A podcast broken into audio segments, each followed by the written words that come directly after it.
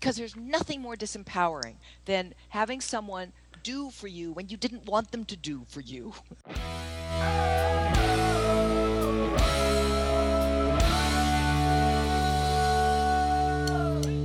This week on the Hitch podcast, you want to know the key to a happy marriage? Don't take it personally.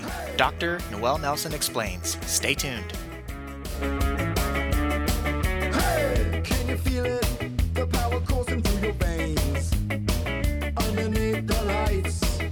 You've heard me talk about the Hitched Wine Club before. Well, it just got better. We have now launched with our partner, Touring and Tasting, a wine country getaway concierge service for free.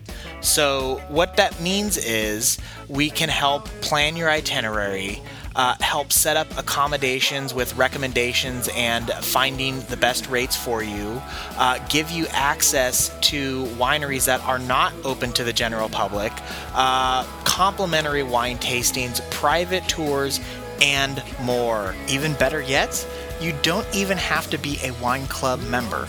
But if you want to find out more information, click the wine club link on the Hitched homepage.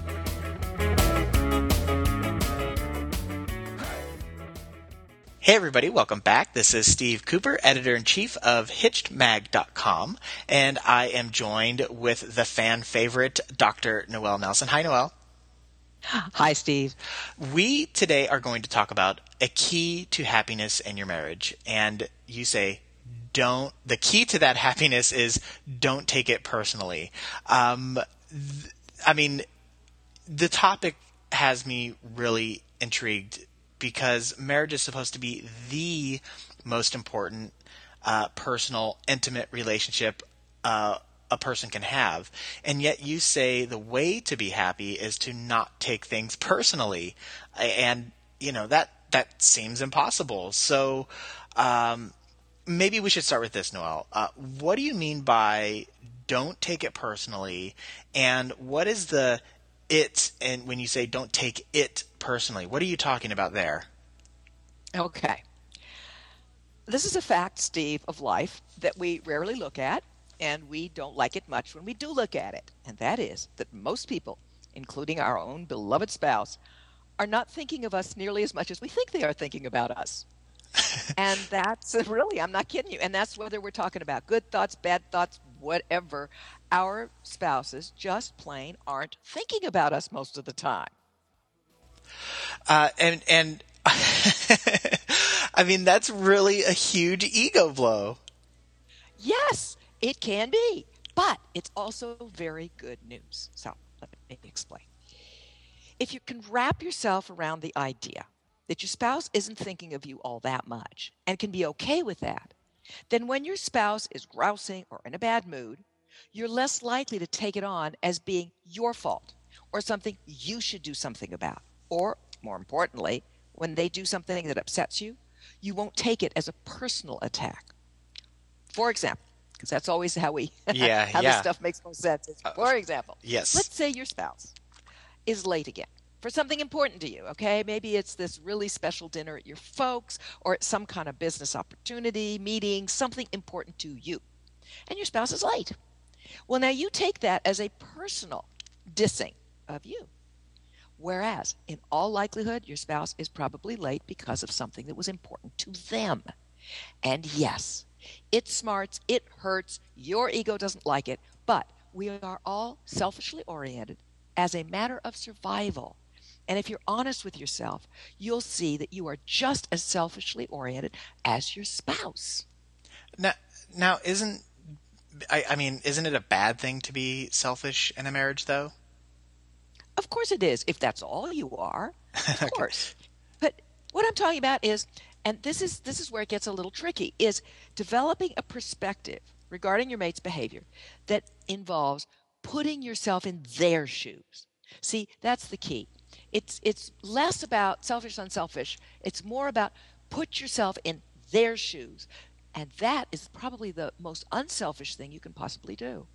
So let's say your spouse is late, okay? okay What was that about for them? I mean, I would take money bets that it is highly unlikely, Steve, that they were late because they were sitting around thinking, gee, how can I best aggravate my spouse? I know, I'll be late. Oh, come on. You know, that's not what they're doing. Something came up. Your spouse gave their attention to that. They forgot the time or whatever. But it is extremely unlikely that it's a personal attack. I mean, of course, there are exceptions, right? You know, you've got Yeah. bad marriages, bad relationships where, yeah, the spouse is sitting around thinking, how can I hurt my unbeloved mate the most? But we're talking about a relatively healthy, normal couple. No, your spouse isn't sitting around thinking of ways to disrespect you. Now, I, you know this this all makes perfect sense. And uh, does does the situation change a little bit if you know you use a situation of you're trying to get somewhere and and your spouse is late? Uh, does it change uh, the conversation if, uh, for example, this is a habit and you've had a conversation heading into this new engagement where you say, you know, uh, this is really important to me. We can't be late. We have a habit. You have a habit of this, uh, of not being ready on time. Can you please, for for the sake of me, um, you know, get out the door when we when we when we need to leave, uh, and and they're late again. Does that change things? I mean, does that make it more personal because you've kind of set the expectation ahead of time? Well, it certainly means it's going to hurt more. but here's the thing is that approach is a punishing approach. And punishing approaches are rarely successful. They are sometimes successful short term. What I mean by punishing is it doesn't address at all what is it that makes being on time challenging for you or what you know this doesn't work for me okay that's simple this doesn't work for me that you should be late for the stuff that's important to me mm-hmm. but i respect you and i figure that there's something going on for you in other words, you're trying to put yourself in their shoes. So can we talk about, you know, what what it is for for you that's making this difficult? And the most common one for women is, well, it always takes longer to get dressed than I think it will. Yeah. I mean, I hate to bring it down to that kind of practicality, but it's true. And so it's like, okay, well, honey, um, what if we set an alarm so that you might get start getting ready? I don't know, an hour ahead, whatever, right? And if, in other words, now you've put yourself in their shoes, so you're not simply punishing them with, if you don't do this for me. Do you hear how that can sound punishing? Yeah. It, I'm- it's not.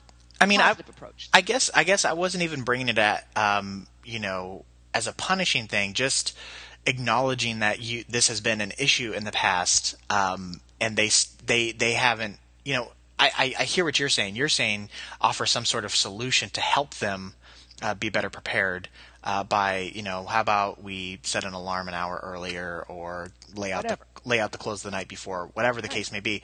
Um, But what if you're just acknowledging it without offering? I mean, you're not saying like you know we can't be late because blah blah blah. You're just saying we have a habit of it. Um, I guess I guess uh, what I'm getting at is you're just It's saying take it a step take it a step further by being Always. proactive and empathize with where you know putting yourself in their shoes. in other words, assume that your spouse does care for you, that your spouse is does want to honor what's important to you, and therefore, if they're not doing it on a systematic basis, there's either con- call, there's either conversation that's going to end up with they don't care for you, or they just somehow can't can't figure out the practicalities of how to honor you.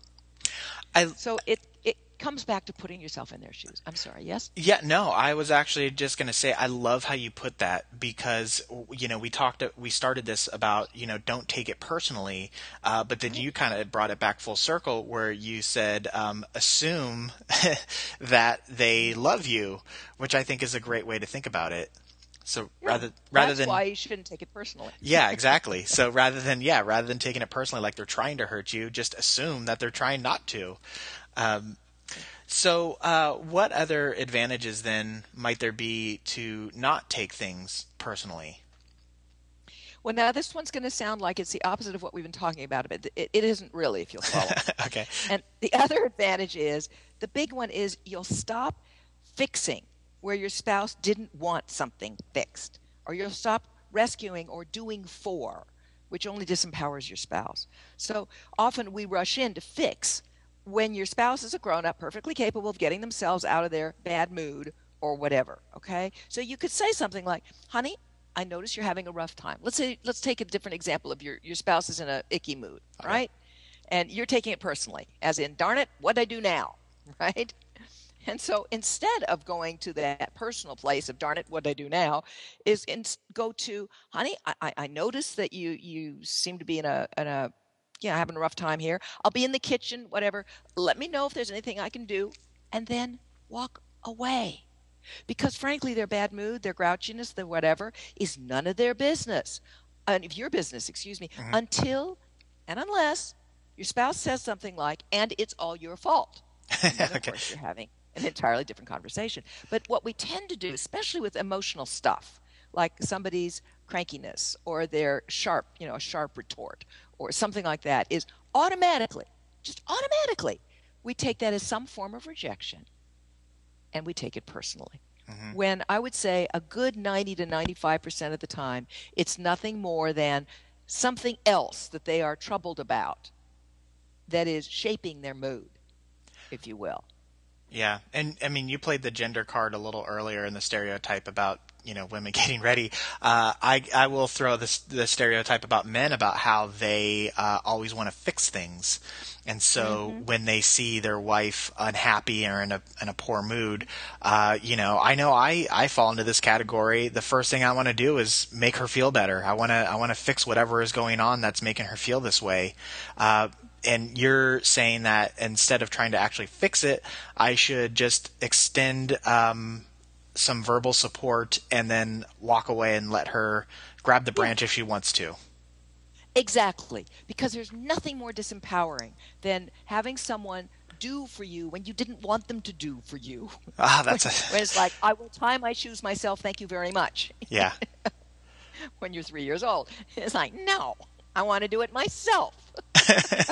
and, and we do have that within us. We, you know, now if if your spouse takes the branch, right? Yeah. Says, "Oh God, honey, I'm so glad. Yes, please. Here's what happened. Blah blah blah. Great." But otherwise, you've made it known you're there, you love her, you support her, you're, you know, whatever it is, and basically you leave her a little space, and mm-hmm. she can choose then, or you know, he can choose because it happens with guys too, to walk over to you or not. And most importantly, since you haven't taken it personally, it's not going to grow into something worse. You're you know that's that's such a great um, point on this because I think you're right because when you do take things personally, that's when even though you might say the right things, if you're taking it personally, sometimes the body language says it differently, or your mannerisms say, uh, or your your the the the inflection in your voice might you know well you know what is it? Can i help? As opposed to being more empathetic you know? So while you might say, still go through the proper steps of doing the right thing uh, if you're if you're internally taking it personally they might still read that um, and you know might go down the same path. Yeah, and it definitely puts kind of a chill in the closeness. It's it's uh, rejection sucks. Yeah It- whether it's a minor rejection or a big fat rejection, rejection just plain old doesn't feel good and it distances people. So it's perfectly legitimate to take uh, uh, to be upset if there genuinely is rejection of you. This is not called "don't take it personally" ever. This is start by not taking it personally, and then see what happens. Yes, that's such a yeah because um, I I try to I think about this kind of stuff a lot just in life in general of when you approach people um, you know assuming the worst or assuming the best uh, and I'm you know I'm the the half uh, the glass half full type guy. So I'm always the guy that you know pretty much assumes the better of whatever the two things I could assume. And I think that's kind of the same thing here. You know, assume it's not about you. Assume they love you. Don't take it personally, uh, and then use that as your starting point. Exactly. And then we go from there because you can see that we we all of us, you me everybody Steve, often we make much ado about nothing. In other words, some some small mood deviation or some being late or whatever, we take so personally that we turn it into this giant conflagration. And sure enough, after that, there is going to be stuff you should take personally. Um, and I'm basically saying you don't necessarily have to go there. Yeah, yeah. Not everything needs to be a battle, right? Not everything needs to be a fight. Not at all. Absolutely not. No. And putting yourself, I think that one of the signs of maturity, and I don't mean by that getting old, because I've met some very mature 20 year olds some very immature 80 year olds. Sure. But I think a sign of maturity, of, of true grown upness, is the willingness and ability to put yourself in someone else's shoes. I uh, I got nothing to add to that. That's I couldn't agree more. um, Yeah. I, any any other uh, parting tips, or do you think we've covered this one pretty well? No, I think we've actually uh, covered it pretty well. Absolutely. Excellent. I do too. Um, so with that, uh, I will. Uh, we can wrap this thing up. Um, so thank you, Noelle. As always, uh, fantastic advice, um, and uh, you always put things so crystal clear um, in your explanation. So thank you. Thank you, Steve. Um, and before uh, we wrap things up here, I want to remind everyone you have been listening to Dr. Noelle Nelson, who is a relationship expert, a popular speaker in the U.S. and abroad, the author of nine best-selling books. Um, her two most recent relationship books are Your Man is Wonderful and Dangerous Relationships. She has a new book out uh, for the Kindle e-reader. Um, and by the way, when I say the Kindle e-reader, it's actually you don't have to have like the physical Kindle device. Um, there's apps, so if you have an iPhone or an iPad or Android device, there's actually Kindle apps that you can download for free. So um, if you do have one of those devices, be sure to download her latest book, Make More Money by Making Your Employees Happy. It is fantastic, and anybody in a uh, business management leadership position should read this thing. It's uh, it's really fantastic. Uh, you can get more information uh, about Noelle from Noelle at her website, noellenelson.com. You can follow Noelle on Twitter at Dr. Noelle Nelson. Uh, I, of course, am on Twitter at Hitched Media. You can get all of her fantastic relationship advice on our website, hitchedmag.com. Um, and uh, be sure if you like what you're hearing, uh, give a give a little rating or something on iTunes. You can hear us on Stitcher. If you if you don't like the iTunes uh, method, um, Stitcher will actually automatically download the episodes. Before we wrap this up, I want to talk about some big changes that are happening on the Hitch website. So we are now a part of a Google pilot program called Google Consumer Surveys, and what this is is a micro survey. So one to two questions. So for example, it might ask you first, are you a parent? And then it would ask you, uh, if you are a parent, do you use um, recyclable or disposable diapers? That's it. So what happens is it will gray out the content on our website. Um, and you answer those two questions, and it will then grant you access. Now, this isn't going to happen all the time. Um, it's really easy, it's really fast, it's really simple, and uh, all the answers that you provide are anonymous. They do not keep a profile on you. They do not use that information to target ads toward you.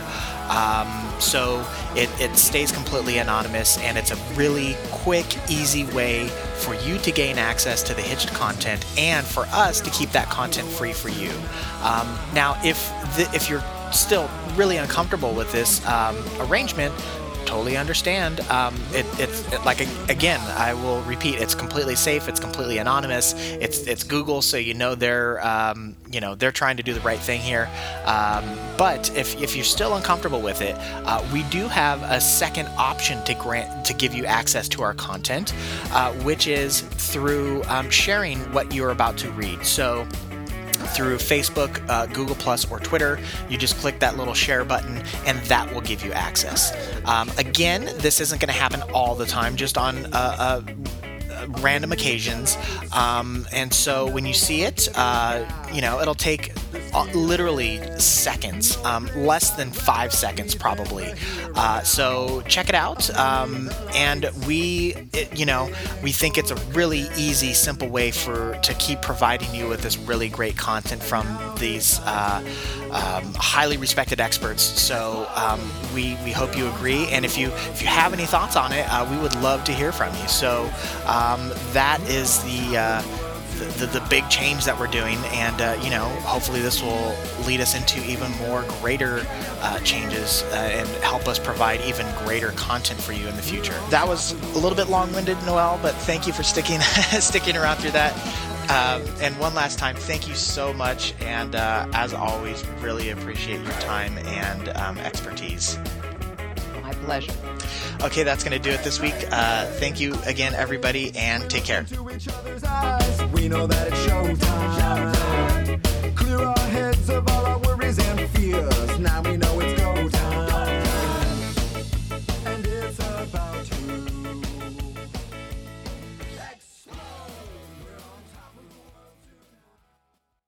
Before you hit the pause button, you may have noticed we have a new intro and outro theme song there.